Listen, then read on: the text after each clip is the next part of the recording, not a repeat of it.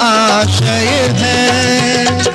मानवीय मूल्यों की रक्षा, अणुव्रत का आशय। नमो अरहंताणम नमो अरहंताणम नमो अरहंताणम क्या कोई आदमी ये जान सकता है कि मैं पहले जन्म में क्या था? कहाँ से आया हूँ और आगे क्या बनूँगा? मरने के बाद किस गति में जाऊँगा? क्या ऐसा संभव है? बहुत संभव है। होता है। यह ज्ञान इंद्रिय चेतना से नहीं होता, किंतु जब इंद्रिय चेतना से आगे की चेतना जागृत होती है तो ज्ञान हो सकता है। और इंद्रिय चेतना का भी पाठव होता है तो शायद हो सकता है।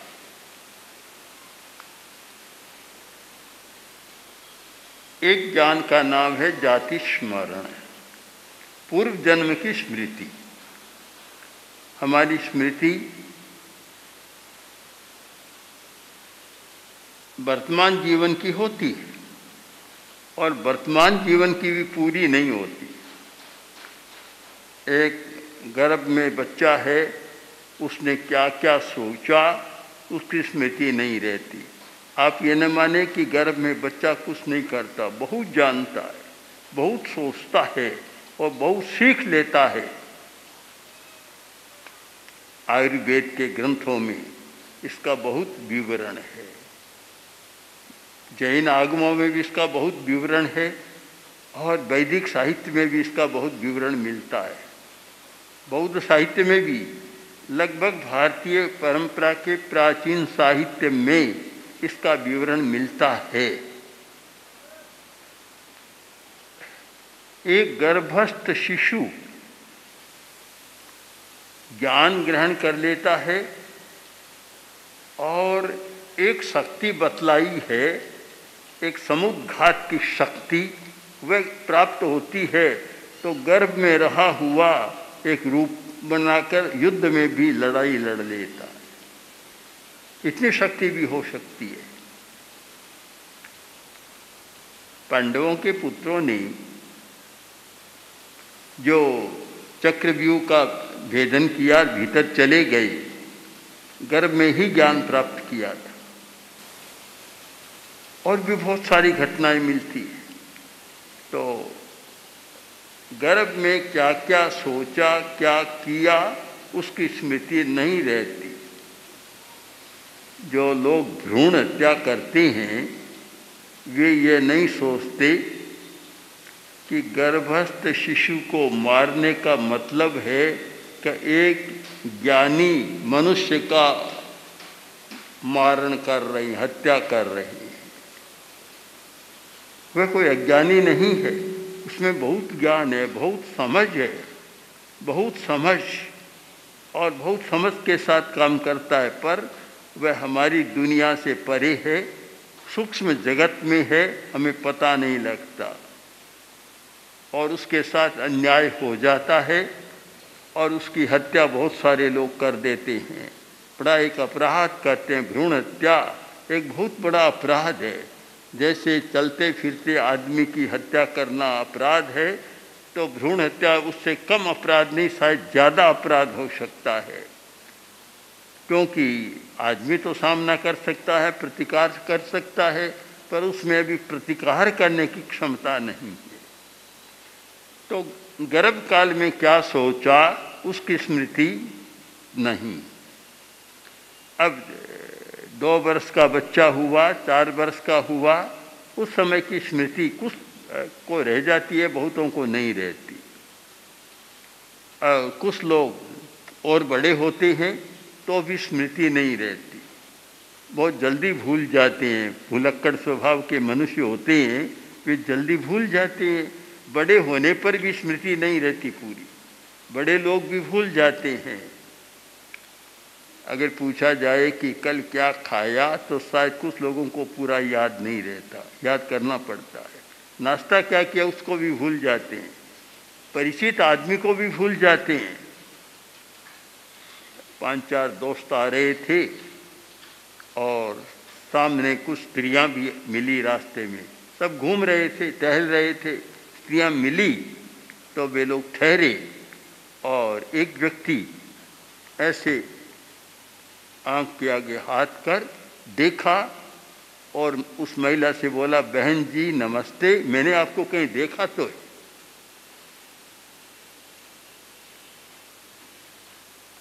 जो पत्नी थी अपनी अपनी ही पत्नी थी पर भुलक्कड़ है भूल जाता है। तो अल, अलग अलग कोटियाँ है स्मृति और विस्मृति की। इतने प्रकार हैं, स्मृति के अनेक प्रकार और विस्मृति के भी अनेक प्रकार। जब वर्तमान जीवन की घटनाएँ भी पूरी याद नहीं रहती तो पूर्व जन्म की घटनाओं का याद रहना तो बड़ा मुश्किल है। किंतु हमारे मस्तिष्क में ऐसा प्रकोष्ठ है, उसको जागृत करें तो पूर्व जन्म की स्मृति हो सकती है। आज की कठिनाई यह है कि जो जो भ्रष्टाचार करते हैं, घोटाले करते हैं, अनाचार करते हैं, कदाचार करते हैं, उन्हें न तो पूर्व जन्म का ज्ञान है, न भावी जन्म का ज्ञान है। न तो ये ज्ञान है कि पहले में क्या था, और न ये ज्ञान है कि मरने के बाद कहाँ जाऊँगा। बस केवल वर्तमान को देखता है, और जो कोरे वर्तमान को देखता है, उसका आचार सही नहीं हो सकता। पीछे को भी देखता है। आचार का अंतर होता है। एक युवक है जो सदाचारी नहीं है, नशे में है, शराब पीता और करता है। उसे आकर कोई कहता है कि तुम कैसे हुए हो? देखो, तुम्हारे पूर्वज कितने अच्छे हुए हैं। तुम्हारा पिता कितना अच्छा था। तुम्हारा दादा कितना अच्छा था। कितना समाज का काम किया। कितना भलाई का काम किया। और तुम्हारा पिता और दादा तो यह नशे की आदत को छुड़ाने का काम करते थे। और तुम उसमें चले गए हो। अब जब अतीत की कोई घटना सामने आती है तो आदमी बदलता है। सोचता है कि अच्छा नहीं है। केवल वर्तमान के आधार पर हम किसी को सदाचारी नहीं बना सकते। हो सकता है। हम अनेकांत की दृष्टि से देखें तो वर्तमान के आधार पर भी एक दो हेतु बनते हैं। जिस व्यक्ति में राष्ट्र के प्रति प्रेम जाग जाता है तो शायद एक सदाचार बनने का निमित्त बनता है कि राष्ट्र प्रेम या पारिवारिक परंपरा का बोध, प्रेम तो फिर भी आदमी बदल सकता है। राष्ट्र प्रेम है वह नहीं करता। मैं आपको एक घटना बताऊँ। एक भारतीय विदेश में रहता था। और वह जहाँ ठहरा हुआ था, वह एक ग्वाले का घर था। विदेशी व्यक्ति जो दूध की सप्लाई करता था। उस घर में वह ठहरा हुआ था। काफ़ी दिनों से रह रहा था। एक दिन उसने देखा कि उसकी लड़की थोड़ी उदास है। तो उसने पूछा, बहन जी, आज उदास क्यों? वह बोली, भाई, आज एक कठिनाई है। क्या कि मुझे दूध की सप्लाई करनी है, पर आज 20 किलो दूध कम हो रहा बड़ी चिंता हो रही है। अब भारतीय के लिए कोई खास बात नहीं थी। जहाँ सैकड़ों किलो दूध की सप्लाई हो और उसमें 20 किलो की कमी हो जाए तो एक भारतीय संस्कार में पला हुआ था, उसके कठिनाई नहीं थी। बोला, बहन जी, इसमें क्या कठिनाई है? मैं तुम्हें रास्ता बता देता हूँ, हल बता देता हूँ, और तुम्हारी समस्या का हल कर देता हूँ। क्या? बीस किलो पानी मिला दो इतने दूध में, और तुम्हारा हल हो जाएगा। सलाह दे दी, समाधान दे दिया पर उस महिला के, उस युवती के गले नहीं उतरा। तत्काल वहाँ से उठी और अपने पिता के पास गई। जाकर बोली, पिताजी, किस राक्षस को घर में रख रखे हो?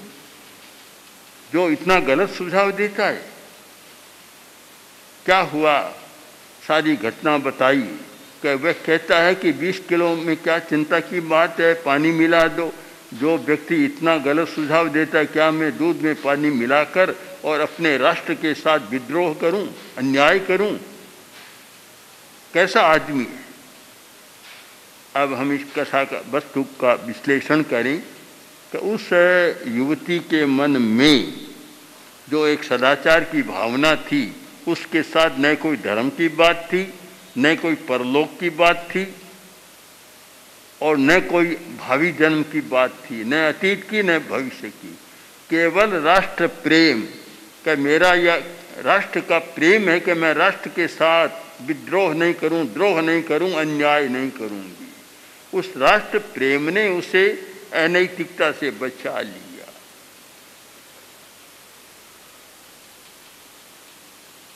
कभी कभी ऐसा होता है कि कहा जाता है कि देखो तुम्हारा पिता तो इतना अच्छा था, और तुम ऐसा काम कर रहे हो। छोड़ देता है। पितृ प्रेम पारिवारिक प्रेम, पारिवारिक आनुवंशिक प्रेम भी होता है। और जब ये कहते हैं, तुम्हारे पूर्वज तो इतने अच्छे थे, तुम ऐसा काम कर रहे हो, वह उसे विरत हो जाता है।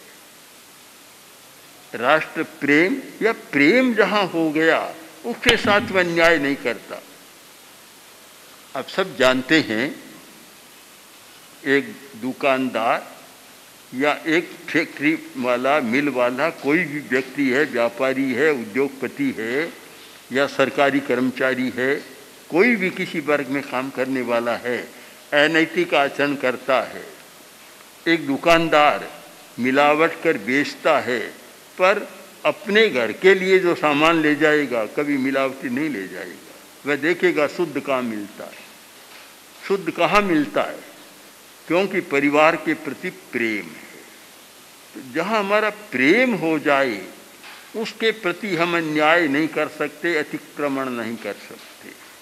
जहाँ प्रेम नहीं है, कि क्या लगता है, मेरे ये क्या लगता है? पड़ोसी भी मेरे क्या लगता है तो उसके साथ अन्याय कर सकता है। इसीलिए तो कहा गया था कि अगर अनैतिकता से बचना है, भ्रष्टाचार से बचना है तो उसके दो साधन है कि या तो तुम अध्यात्म का ज्ञान करो, पूर्व जन्म का और भावी जन्म का ज्ञान करो, कर्म का ज्ञान करो, अथवा राष्ट्र परिवार के प्रति प्रेम कर, राष्ट्र के प्रति प्रेम को व्यापक बना लो। सबके साथ प्रेम करो। अब सबके साथ प्रेम होगा तो वह अनिति का आचरण नहीं कर सकता। ये बड़ा सूत्र दिया था भगवान महावीर ने आय तुले पयासु। सब जीवों को अपने समान समझो। सबके साथ मैत्री का भाव करो, प्रेम करो। अब जब सबके साथ मैत्री का भाव है तो वह फिर किसी को धोखा नहीं दे सकता और किसी के साथ अनैतिक व्यवहार नहीं कर सकता। तो मैं कह रहा था, एक साधन तो है अध्यात्म का ज्ञान, पूर्व जन्म का ज्ञान और दूसरा साधन, प्रेम का विस्तार भी हो सकता है। अगर प्रेम का विस्तार है तो आदमी सदाचारी रह सकता है, अनैतिक आचरणों से, बुराइयों से बच सकता है। पर दोनों न हो, न तो अध्यात्म का ज्ञान और न राष्ट्र का प्रेम, उसे तो शायद भगवान भी नहीं बचा सकते। आज की यही समस्या है कि राष्ट्र प्रेम भी नहीं। बिल्कुल नहीं। और अध्यात्म का ज्ञान भी नहीं है। आचार्य तुलसी मुंबई में विराज रही थी। एक व्यक्ति आया।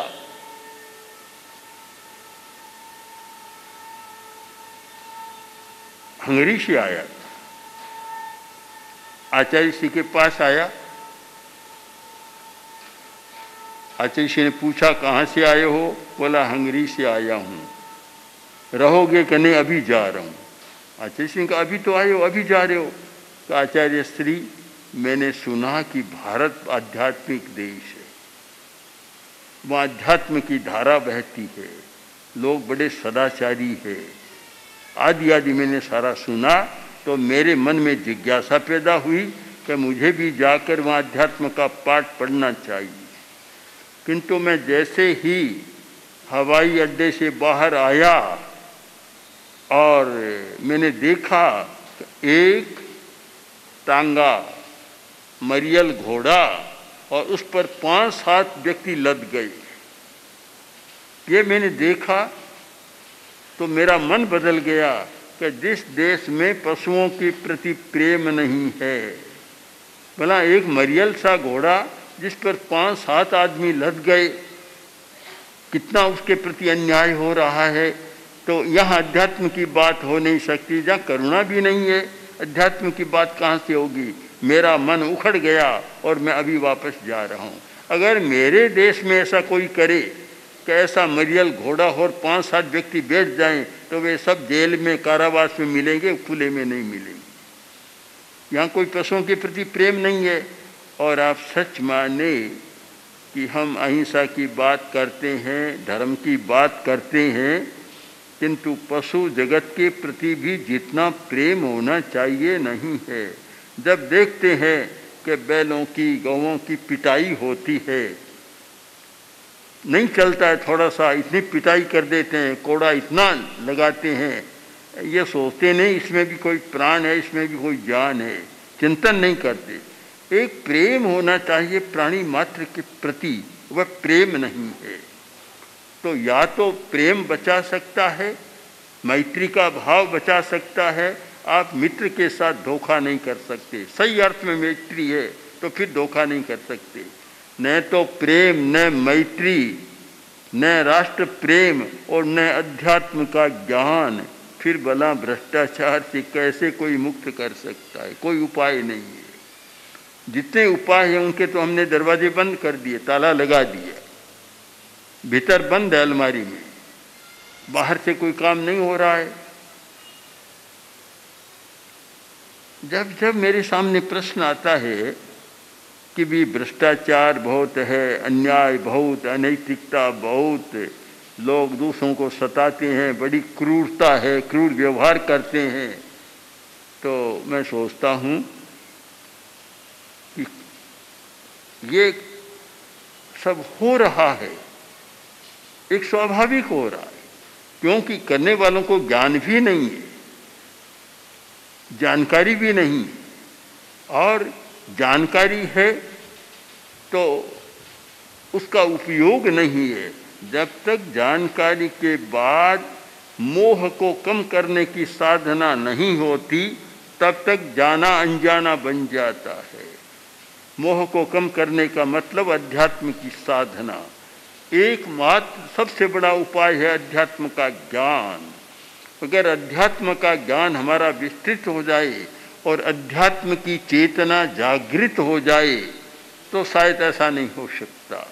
किंतु वह जागृत नहीं है और नए अध्यात्म की चेतना को जागृत करने का प्रयत्न है।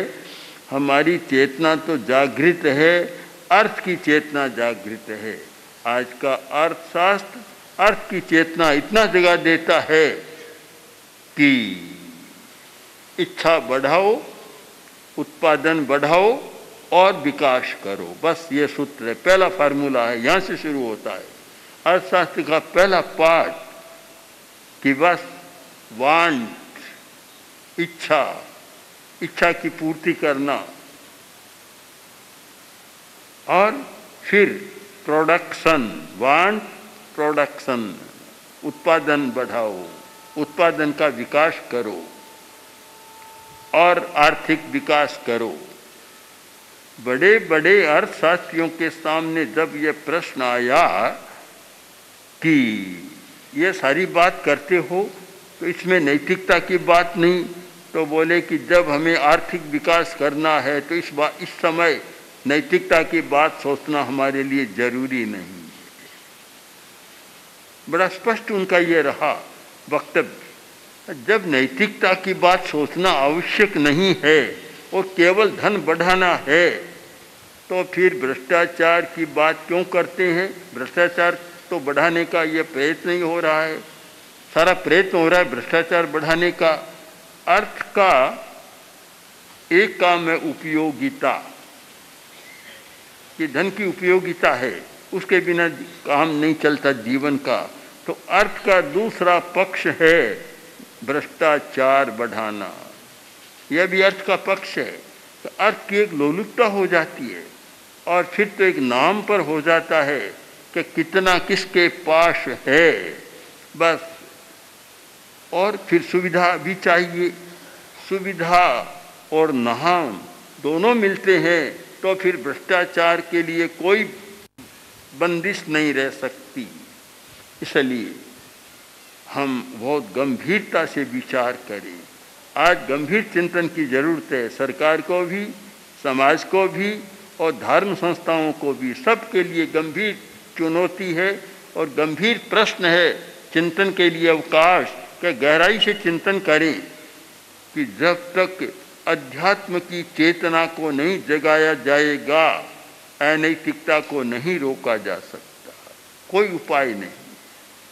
अथवा दूसरा व्यवहारिक विकल्प है कि राष्ट्र प्रेम प्रबल नहीं होगा तो अनैतिकता को नहीं रोका जा सकता। जहाँ जहाँ नैतिकता है, वहाँ राष्ट्र प्रेम है। ये है कि मैं राष्ट्र के साथ अन्याय नहीं करूँगा, राष्ट्र को धोखा नहीं दूँगा और राष्ट्र के नागरिकों नागरिकों के साथ अन्याय नहीं करूँगा। तो आदमी बच सकता है, किंतु उनमें भी सबसे बड़ा साधन है अध्यात्म की चेतना का विकास।